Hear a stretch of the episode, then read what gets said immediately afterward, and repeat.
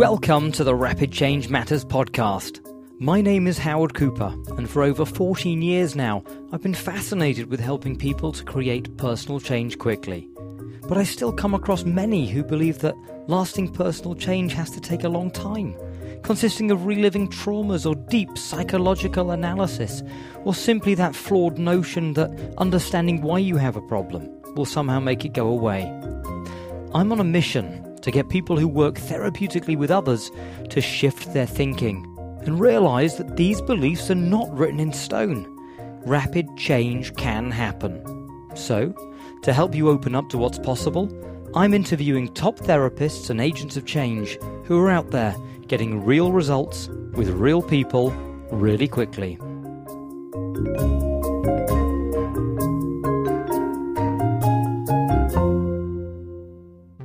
Before we get to the interview, I just wanted to let you know that I've written a quick to read, downloadable PDF on 5 strategies to amplify your client's response, with some great tips on getting your therapeutic suggestions to really sizzle.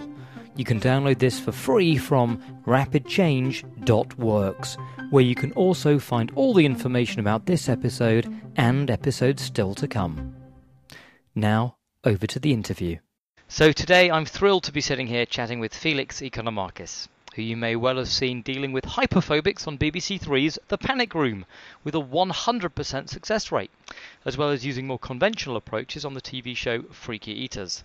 He's a chartered psychologist, clinical hypnotherapist, and NLP master practitioner, and a great example of someone who's out there putting real rapid change into practice. Hello, Felix.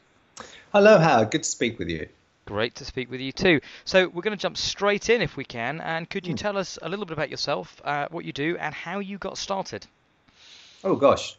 Well, um, I was always into personal development books um, and uh, just reading tons of them and getting into Anthony Robbins and self improvement. Around the age of 27, I thought, you know what? I really like this. I should look into it as a career. So I started off with psychology. And along the way, I came across Milton Erickson from his strategic systemic therapy work. And um, he keeps mentioning hypnosis. Now, Erickson did hypnosis. Erickson tried hypnosis. I thought, well, you know, I've always thought of it as a little bit of a uh, slightly out there thing, hypnosis, you know. But if it's good enough for Erickson, well, it's good enough for me. So I looked into hypnosis and started training with that as well in a more uh, uh, formal way with an LCCH. And uh, you hear about NLP or what's that? So I got, got into NLP. And then, of course, you kind of cherry pick what works for you. So uh, I picked the stuff that I really like that relates to me and made it into my own kind of approach. And uh, yeah, t- uh, 16 years later or so, been going strong. I, as you know, I've got a, a real passion about rapid change, and I think there are some misnomers out there about what constitutes uh, about how uh, therapeutic intervention works. Namely, that things like it's about you have to understand you know where a problem comes from for in order for it to go away, or that you have to have deep analysis or relive past traumas. Um, are these uh, misnomers that you've come across also, and where do you think these ideas come from? Oh gosh, absolutely. I, I share. In fact, listening to your other podcast, there's a central theme to all the rapid change workers, um, and you, you just basically said them all. Number one, you don't actually need detail unless the, the client really wants to explore. Fine, you know, it's it's their their money, but you don't actually need to do it to make change. I think it comes from a lot of the therapy field, from really outdated psychodynamic, psychoanalytical backgrounds that there's this idea that if you really get into it, you have this insight, everything will fall in place. And as we know, that's just not true. You just don't need to do it that way. Um, so, you know, everyone thinks it's got to be a journey. You've got to do this, you've got to do that. Not really. Just got to know how the system works. It's a bit like um, uh, Steve uh, mentioned about a virus protection software. You don't know exactly what ticks it off. All you got to know how to do is change the settings. You know, I really like that metaphor. I don't know how it works. I don't know what to set it off. All I know is I can help change the settings to make it appropriate and updated. So, um, I, you mentioned uh, Dr. Milton H. Erickson. Yes.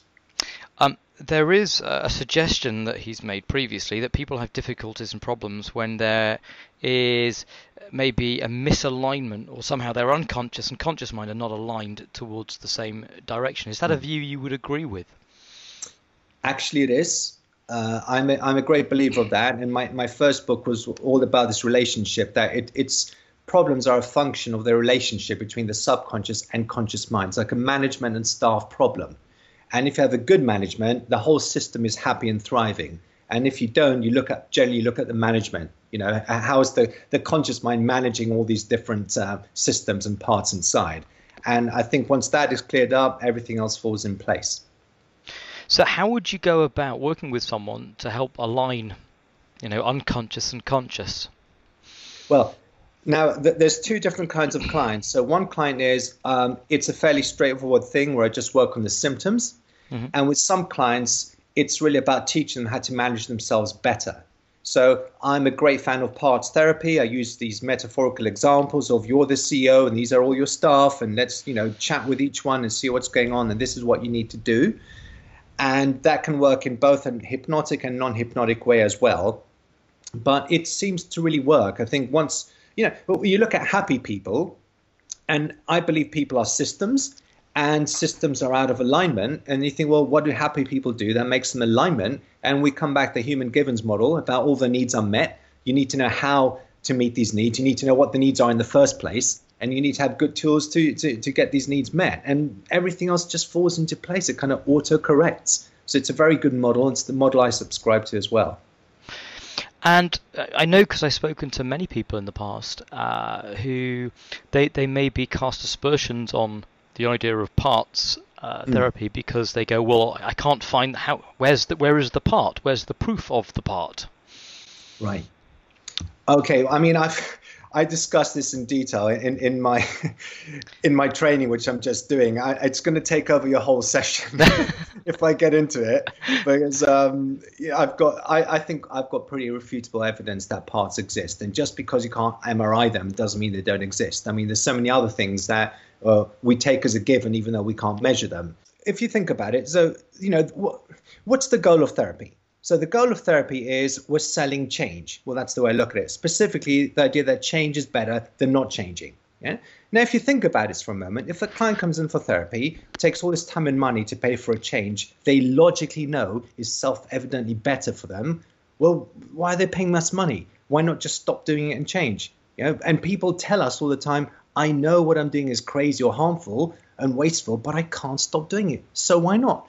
Because if a person is already convinced but still no change, it stands to reason another part of them is not yet convinced. It still has the brakes on. So, you know, people spend 500 pounds going to the gym but never go. Why? Clearly, part of them is sufficiently interested to spend 500 pounds, but another part is against it. Now, there's endless examples from all our lives. So, what I'm asking you to realize here is for change to happen, there needs to be an internal, unanimous jury. You need a majority in favor of or against the decision. So, in essence, what I'm saying is the aim of therapy is to sell change to all the internal parts until there's a unanimous verdict for change. and if the parts are convinced of the benefits of change, change will follow. Yeah. Mm-hmm. And if they're not, then it won't. So we come to this if all therapy is in essence about negotiating a unanimous verdict for change, then all therapy is in essence a form of parts therapy in my book. You mentioned that you, you, you, you go into this in a lot more detail on your training um, yeah. where you talk about this. Can you tell us a little bit more about your, your training and your, your model? Yeah, um, I've recently I've been putting off for years, you know, because it's quite a lot of hard work to put it together. I've got to take time out, and I'm already sort of scrabbling for time. But I'm not getting any younger, and I think I don't want all this info, very expensive, hard-won info, to die with me if I get knocked over by a bus or something. Um, and it, obviously, I'm, I'm going to help people as well. You know, I'm a one man band. You know, if I teach other people this, it's going to help a lot more people. So I've put together a model which I've now renamed yet again, but hopefully this is the final one. It's called the four R's model. Um, and those four R's stand for um, rapport, which is really important. And then it's about reconciliation, which talks about reconciling the disparate parts that are fighting against each other and then resolve, which is um, choosing a path that everyone is in alignment with, and then the final R is basically uh, release and replace or rehearse success, whatever needs to happen. it mm-hmm. depends on uh, which path I go. and they're all kind of catchy, so lots of R's in there. But it's really a, a four-step model that I use all the time for pretty much everything, and there's you know continuous, consistent results across the board. It's time to get it out there now. And th- this is something that you do, uh, as you mentioned, for all different areas. Works for well everything. with. Yeah, absolutely everything.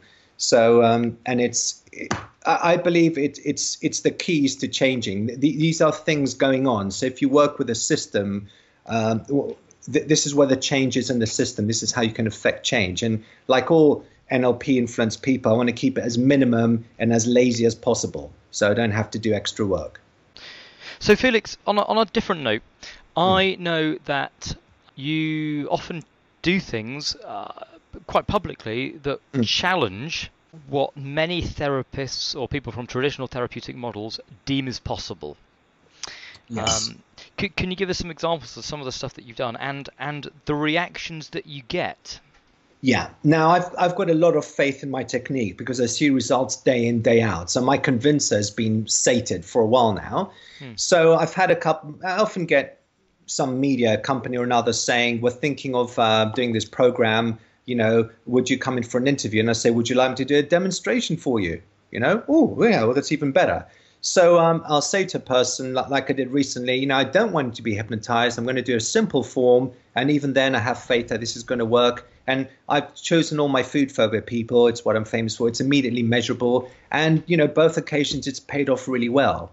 Um, I, I do like taking risks, but I also, you know, I like to put my money where my mouth is. I, I do know, I do believe this stuff works. So I'm not only going to do it in a risk-free, cozy environment.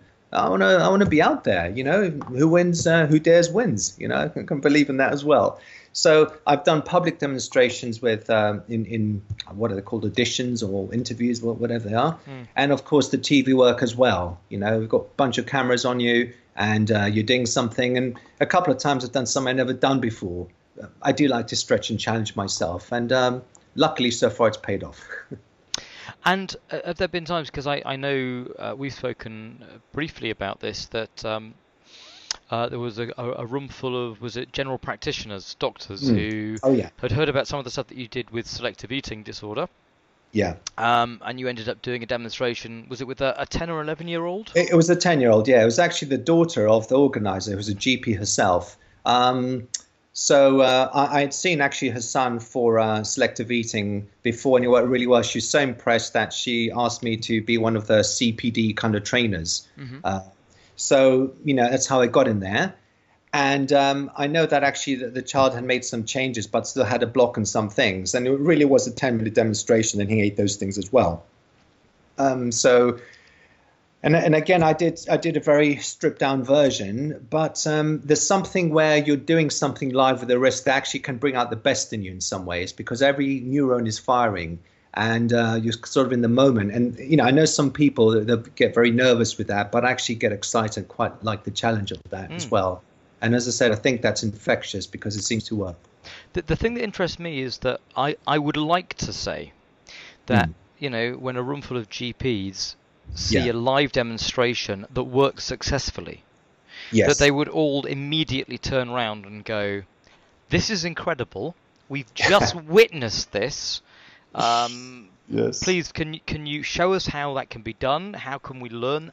I- i- Is is that what happened? Unfortunately, not. Well, le- that's not quite true. About six people, I think, expressed a lot of interest and said, Where can I train? What was this? And in a room of 70 people, now, not everybody necessarily wanted to be there. You know, it's part of their ongoing, they're all trainees. So they had to attend. So some people were checking their, you know, Facebook account or I don't know what. um, but six people is quite a good return for me. Now, I have to admit, if I were in the audience, I would jump up and be one of those six people and say, "What is that? Where can I learn it?" You know, because we're hungry to learn, you know, what works. But you know, this is the whole thing that I'm really into at the moment. Reading this book about, you know, the, the, the self-confirmation biases, which I know Steve mentioned as well, where people um, will kind of say, "I've invested all this work. Here's a better model. Uh oh, what a waste of time my, my other training was." um, it's too painful for a lot of people to realize that. So just easy to say, oh, well, this is a one-off. Well, he's just got charisma, or you know, this is just hypnosis. Well, it's not. These are teachable things that I could teach you to do. But um, you don't want to approach them because it's too out there, too uncomfortable, or makes you feel like you waste your time and money with your other trainings. So it's just easier to just uh, deny it. so I think that's really interesting. This idea of confirmation bias. Um, mm. and how that impacts people. One of the things that's always impressed me about your background is that you know you spent a long time as a chartered psychologist. Yes. Going through the the more formal uh, training and seeing the results uh, like that. And when people do that, as we've talked about, um, I think a lot of people there's going to be a tendency to then see more rapid change methods and mm. immediately just poo-poo them and go, well, yes. Uh, you know, because that conflicts with maybe some of the stuff that people have learned so far. So my question yes. is really, what enabled you to mm. go beyond that, that, that confirmation yeah. bias that you'd spend a long, a long time, I, I guess, working towards? I think there are certain traits that we seem to all have in common, and one of them is um, a relentless search for the truth, regardless of school of ideology. You know, a lot of people Uh, align with an ideology of what they were taught, whereas I'm not loyal to any ideology. I'm a ruthless pragmatist. I'll only keep what works. You know, if something was very good to me for 10 years, but I find something else, I'll chop the other thing off. You know, I don't care whether it's got me a lot of money for 10 years. The new thing is even more efficient. I'll take that on. So it's it's you know people get a little bit oh I like my old technique I know how to do it you know I've been doing it I'm known for it whereas I'm I'm I'm embracing change you know I like I like change a lot of people are very uncertain with it so if you want to find the best uh, most the, the technique that ticks the most boxes, you've got to be quite callous mm. about and quite pragmatic. And um, some people will will feel bad that they've been doing the job they've been doing when they could have actually done it better, more efficiently for their clients. Whereas some people, like me will say, "Great, I've now come across this technique. Now this is fantastic. This makes me even more efficient." So it's it's it's the attitude about that. So, whilst we've spoken uh, uh about unconscious and conscious and bringing them into alignment, does that presuppose that someone's you don't need to look at someone's past or where they've got the problem mm. uh, for them to, to change or get over it? And is well, there a place for that kind it, of work? Yeah, it's it's very relative because sometimes the subconscious mind will will will kind of say, "Look, I know how to change this. I've now agreed to change it or got permission to change it, and it'll take care of it.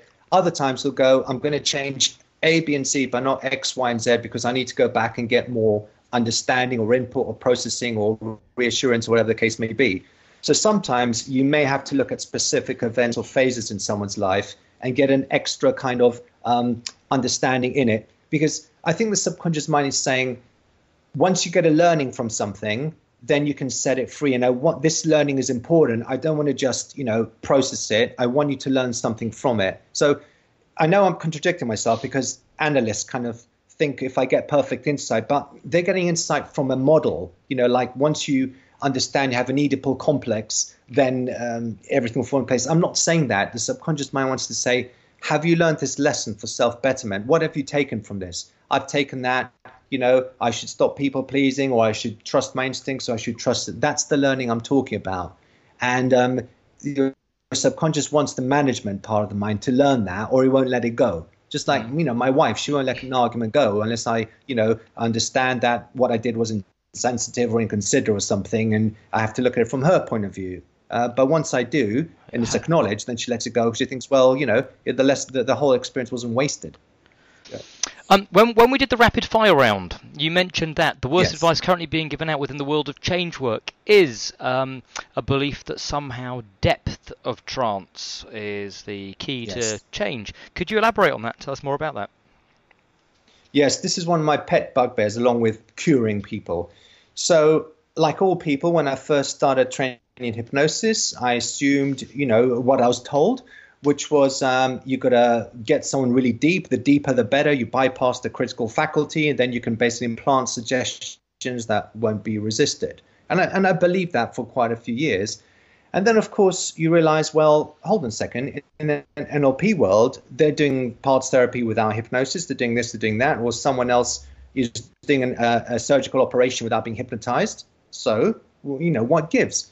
And it reminded me, you know, what the philosopher Karl Popper said, which was in my training, which is, you know, to, to take on board a theory, you, have got to make it robust. You've got to falsify it. You, have got to try and find if you can find an exception to it, if you can do it in another way. And if you can't, then the theory is robust. But if you can, then you've got to update the theory. So once I started hearing of people or other techniques and I tested them and realized, well, actually, I've tried that another way and still got the same result, then I've had to go back to the drawing board and update my theory. And I've just had literally thousands of examples where I haven't done super ultra depth hypnosis and still gotten a hypnosis like change. Mm. Um, that's not to say that for some people, maybe a deep trance was the critical thing that you know tipped them over threshold into change. Um, I'm not ruling it off, but it's not the only necessary thing we're aiming for. So I'm not aiming for deep hypnosis anymore. I'm aiming for change, and they don't necessarily need to go together. So the the question I would then have is really about what is hypnosis for you then, and why would you um, induce it if the, the the depth or how if it can be done hmm. without hypnosis? What's what's the purpose for you of using hypnosis as a tool? Well, in the beginning, I would try and take the client into as deep a state as possible. Yeah. And um, now I'm leading the sub. I'm, I'm letting the subconscious mind lead and I'm trusting the subconscious mind. You know, I, this is a client's maybe first experience, but I do this work all the time, so I know what the subconscious is capable of if you know how to ask it. So I have more faith in it than the client, and I, I ask the subconscious mind to take the client to whatever level it feels comfortable. And if spontaneously along the way, as often seems to happen, they go into spontaneous trance state, um, light, medium, or deep, great. Um, but if they don't, that's fine too. Now, more often than not, you find people do go into it because in in a, in a way which I wasn't really aiming for. It's also a way of overcoming resistance, you know. Because if you say so, right, I'm going to take you really deep. I pose, oh, what are you going to do to me? And it kind of puts, you know, puts its guard up. Say, I'm not really aiming for hypnosis. Let's see what happens. It goes, oh, that's fine. Well, let's really get into it and relax. And oh, by the way, I can't move my arms. That was really weird. And you know, I felt like you know, this disassociated state. I hear that quite a lot because I, basically I'm saying I let people spontaneously go into whatever state their subconscious mind is happy to take them into, mm. and I hmm. leave it up to the subconscious mind to do that, not me. So, could you give us a couple of examples of uh, a couple of real cases where people have come in with whatever issue, and actually mm. in a hmm. very relatively short space of time, they, they've left, and their problem has not just yeah. gone, but it's a lasting result too. Yeah, well, as you know, I, I, do a lot of work with the food phobia stuff, and uh, you know, uh, food phobia is wonderful because it's immediately measurable. I ask everybody to bring in food. You can either eat food or you can't. Mm. So I know exactly when it's work. And by by in a way, the largest feedback I get when they open their eyes is, you know, was their life for you? That was weird. That was odd. You know, hardly anyone says that was relaxing. Uh, they go, that was odd. What was odd about it? I couldn't move my arms. I felt like this. I was drifting in and out. I was that they say all the stuff of hypnosis type symptoms, though we weren't actually aiming for it. And then, of course, they're eating food well over 95% of the time. That's happening all the time. Um, two recent cases come to mind where I'm more impressed. Hmm. And one person had OCD, let's call him Darren um, which included checking things, checking labels on clothes, lots of rituals, urge to have the kind of right feeling, touching things in a certain way. He was virtually a prisoner in his home, and he wanted to stay at home where he controlled everything. I did my standard protocol, and he, he wanted to book a second session follow up. And you know, someone says, you know, it's it's like 95% better, it's 95% gone. My girlfriend thinks it's even more, but I don't want to be, you know, in case it comes back. And we, you know, we talked about it, and you know, there's a massive shift in one session with OCD which is usually quite. And this is the second time this has happened in one session change with OCD, and um, you know before that there was a person who uh, I'll call him uh, oh John, who was in uh, a local private clinic, hmm. um, doing a lot of uh, inpatient um, group work, private CBT, lots and lots of therapy for for fairly serious depression, lots of mindset issues. And we had four sessions, and he's completely discharged, and he's saying he'd been singing your praises and stuff and um, you know, I saved the Axe a lot of money. Um, these are things I'm more proud of because you know I help. You know, I see myself as an educator, as, as a as a sort of teacher here as well. I'm teaching his system to get its needs met in a way and to get rid of the obstacles in the way. And as he did that, he was very, very dubious in the beginning and very skeptical about all this because he's used to different therapy. He just realized I feel better and better, and I've stopped smoking, I've stopped this, and I've also stopped that. Everything's just coming together. And those are the moments that really do it for me. You know, I'm no longer impressed by the food phobia because I do it all the time. Yeah. It's it's stuff like this that uh, you know, I go away punching the air going, yes, you know, um, that's really good to hear. Um, yeah, I could go on and on. That's that's that's really mm. cool. Um, but interesting that I wanted to find out more about how I mean, you, you kind of inferred then that you know this is someone that's come and they've seen lots of people before and lots of different therapies. Yeah. Um, how does the maybe cynicism that has been built up from failed therapeutic interactions with people, how mm. do you help get past that? And is, is, it even something that you need to get past, or is it just you do your stuff? Yeah. Well, there's there's a number of ways I do. Now, remember that my client is the client's subconscious mind. It's, it's John's subconscious mind, not his conscious mind. And I know if I get trust with the subconscious mind and I tick its boxes, it's going to want to work with me, regardless of the skepticism of the conscious mind. Yeah. Mm. So once I get the subconscious mind on board um, and it trusts me, it's gonna it's gonna um, trust me to to instruct it and lead it, uh, regardless of what everyone else thinks. And because it starts getting its needs met and feeling better, then the conscious mind starts saying, oh my gosh, I feel better. So that's the convincer. And you know, I, I have to say on this point that change work is a tricky thing because, and I know we've said this on your Facebook page, that I've had clients come in and um, they were very skeptical.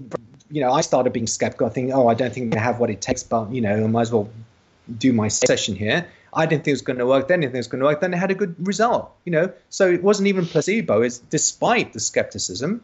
And then of course you have other clients where the converse applies. You think, oh, this is straightforward. It's going to be easy. I think it's easy. They're going to be easy. And then it's not easy, and something else pops up. So you really can't tell uh, with a client. But um, it, it, I know that people are skeptical. They've often tried different therapists before me, even different hypnotherapists before me. But it doesn't matter because I feel like my approach is really going where the action's at.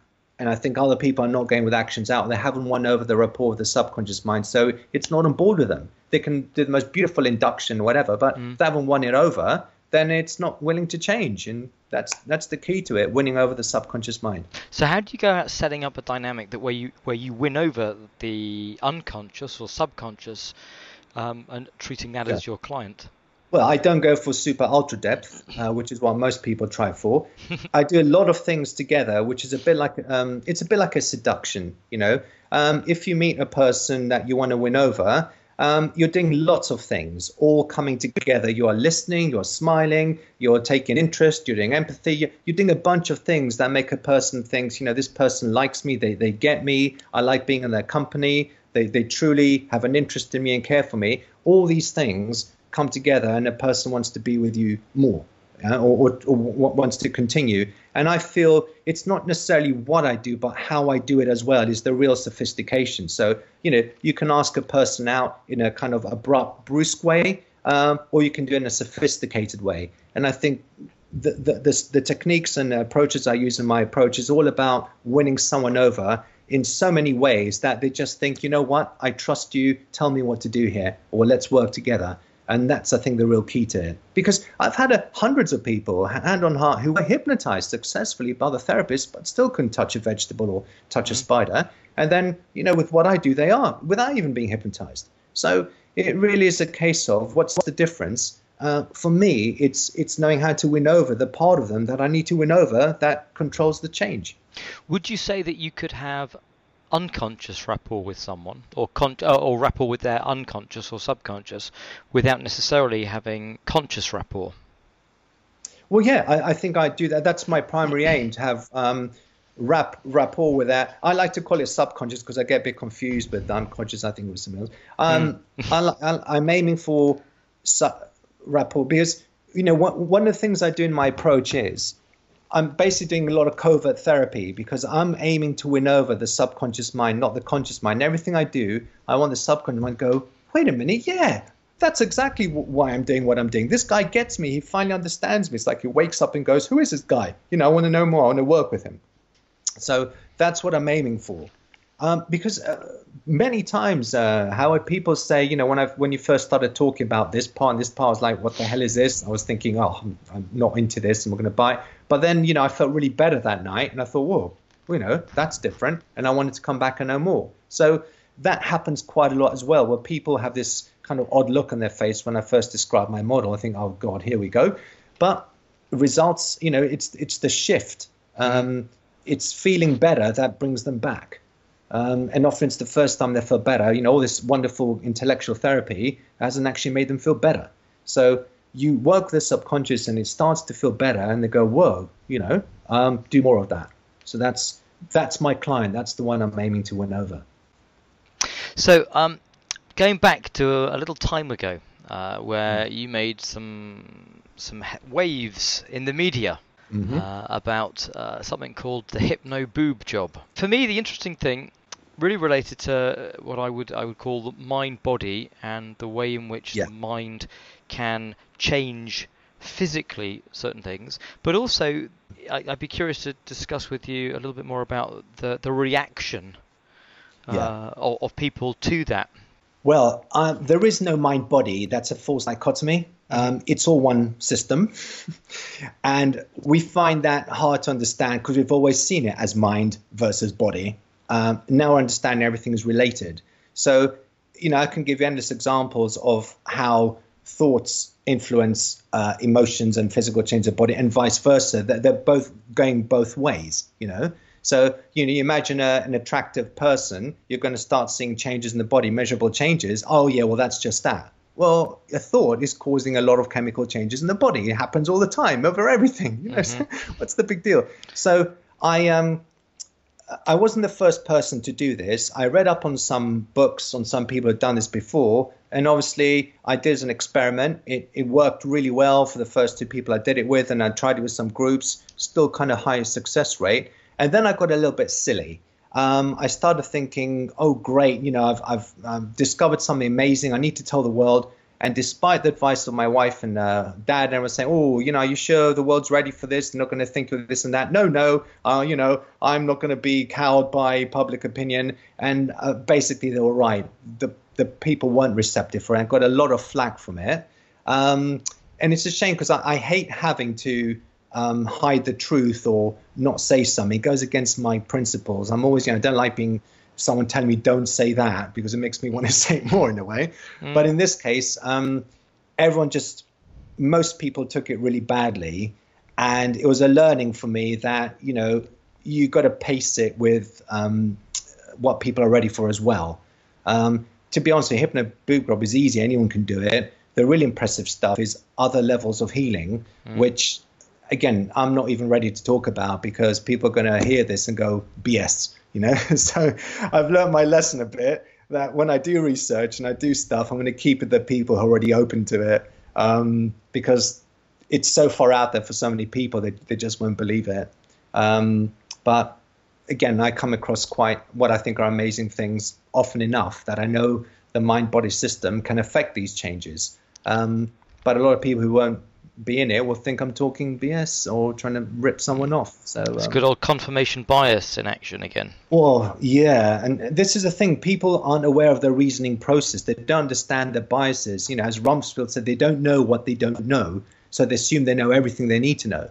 Mm. Um, and this is what gets people in trouble. I mean, I, I could poke endless holes in all their debates and arguments, but then you, you, seem like a defensive therapist. So you just think, okay, everyone's going to say this, and you know, here we go um, it's an interesting lesson in being on being on the receiving end of a lot of biases and ignorance and prejudice, actually. Um, mm. And it, it, it kind of taught me, you know, just because I'm passionate about something doesn't mean I just go out there and start, you know, preaching it. You've got to pick your audience next time. Yeah. It's uh, interesting and certainly wets the whistle in terms of some exciting things, possibly that um, you know the world is not ready for yet. Well, you know, I'm already on a group where we kind of do far out stuff. Um, and you know we discuss stuff like that. And if you're just launched into it, it's just too much. You've got to be mm. eased into it because you just wouldn't believe you can do this. You know, a lot, a lot of people train on course think, oh, hypnosis kind of makes someone a bit relaxed and you know can lower some blood pressure and can make them a bit more positive. It can do so much more than that. You know, it, it can do amazing things, but people just don't believe it because that's all they were taught in their course. They weren't taught to really go for something. I know people who are too scared to do stop smoking or weight loss because there's a result, and if they don't get the result, they're scared. So they do just general feeling good ego boosting. You know, really wishy-washy, um, no risk, um, low risk kind of stuff. Um, it's a shame because you know I believe in stretching uh, the boundaries and pushing pushing the boundaries out there. Uh, but unfortunately, you've got to do it with like-minded people. Absolutely, it's uh, but it's good to hear that you have that, that pioneering spirit, and uh, mm. I guess that's one of the things that keeps you excited. Yeah, absolutely. I mean, uh, I have to say, people can get excited about football and they, they, they cry if grown men are kicking a ball about, but ultimately, I'm a philosopher. You know, I love knowledge, and knowledge of the human mind is the thing I, I love hearing. So it's always going to excite me. And you know, I want to know what else it can do. What can I do? What can I do for myself? What can I do for other people? Where can we take this thing? It, it's a pioneering thing. Some people have it about space, hmm. and I have about you know internal space.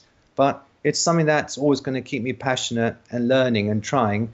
And that's again some of the temperaments I see shared with other people. Um, they just want to know what's going on here.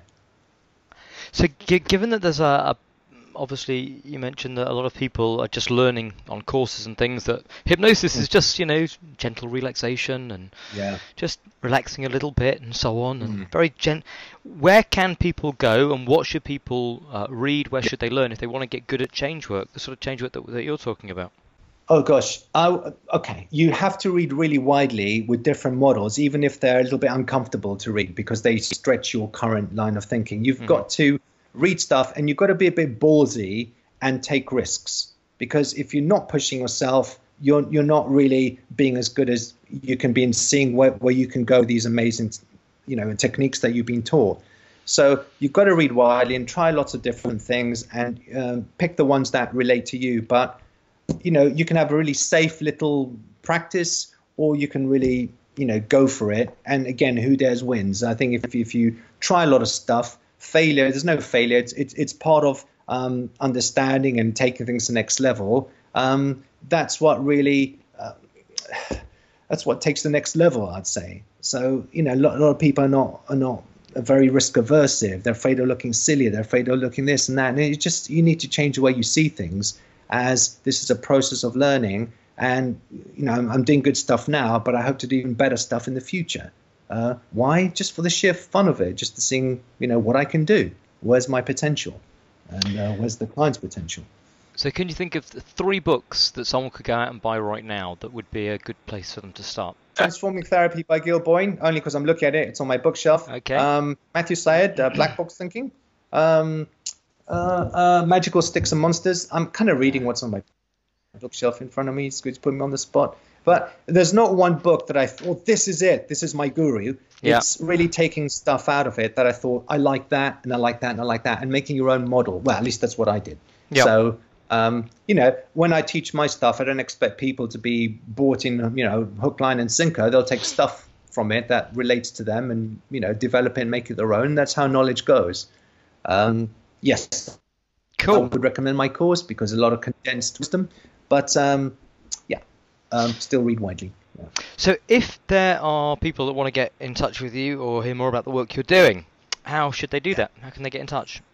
Um, I think the easiest way is to get on my website, just send me an email, and I'm adding a bunch of people who've emailed me saying I'm interested in your training when you're doing it. Well, I think from November onwards is when it's going to be set up. So you know, I've got a, a little database of people. So if you just uh, Google my name or um, go to my you know main website, which is uh, www.the-heath.co.uk. Uh, again, just Google my name; it'll come up. Just send me an email saying I'm interested in this or that, and I'll put you on my uh, my database. And when uh, when it's set up and running, I'll let people know. Cool. Which and join my Facebook page. Yeah. Absolutely, and we'll put the links to all of this stuff on the Rapid Change Works uh, website uh, as well. Um, Felix, before we finish up, I wanted to ask: Is there anything that you know, when, when we talked about you coming on and talking with us mm. and discussing the, the ideas of rapid change that you thought would be useful to share with people that we haven't covered yet?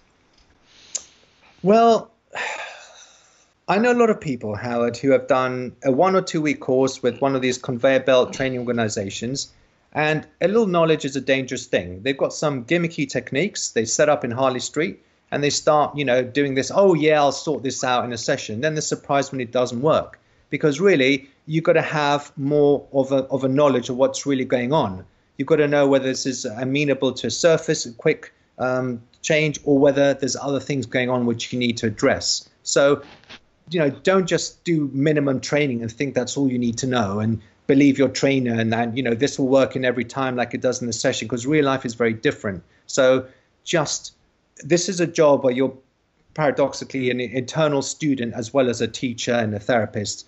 Um, you just have to read widely. You have to test your theories um, a lot and keep upgrading. Um, otherwise, you'll, you'll, get a nasty surprise, a nasty reality check. I think. Mm-hmm. Well, thank you, Felix. It's been um, an absolute joy to chat with you and uh, a lot of fun. And I hope the listeners have found it as interesting uh, as I have um, in talking with you as well.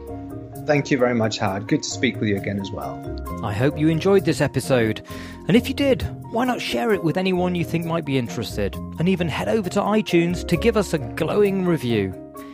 You'll find more about what's coming up on our Facebook page, facebook.com forward slash rapid change works. And of course, you'll find all the links related to this episode, plus those free five steps to getting your suggestions to sizzle over at rapidchange.works.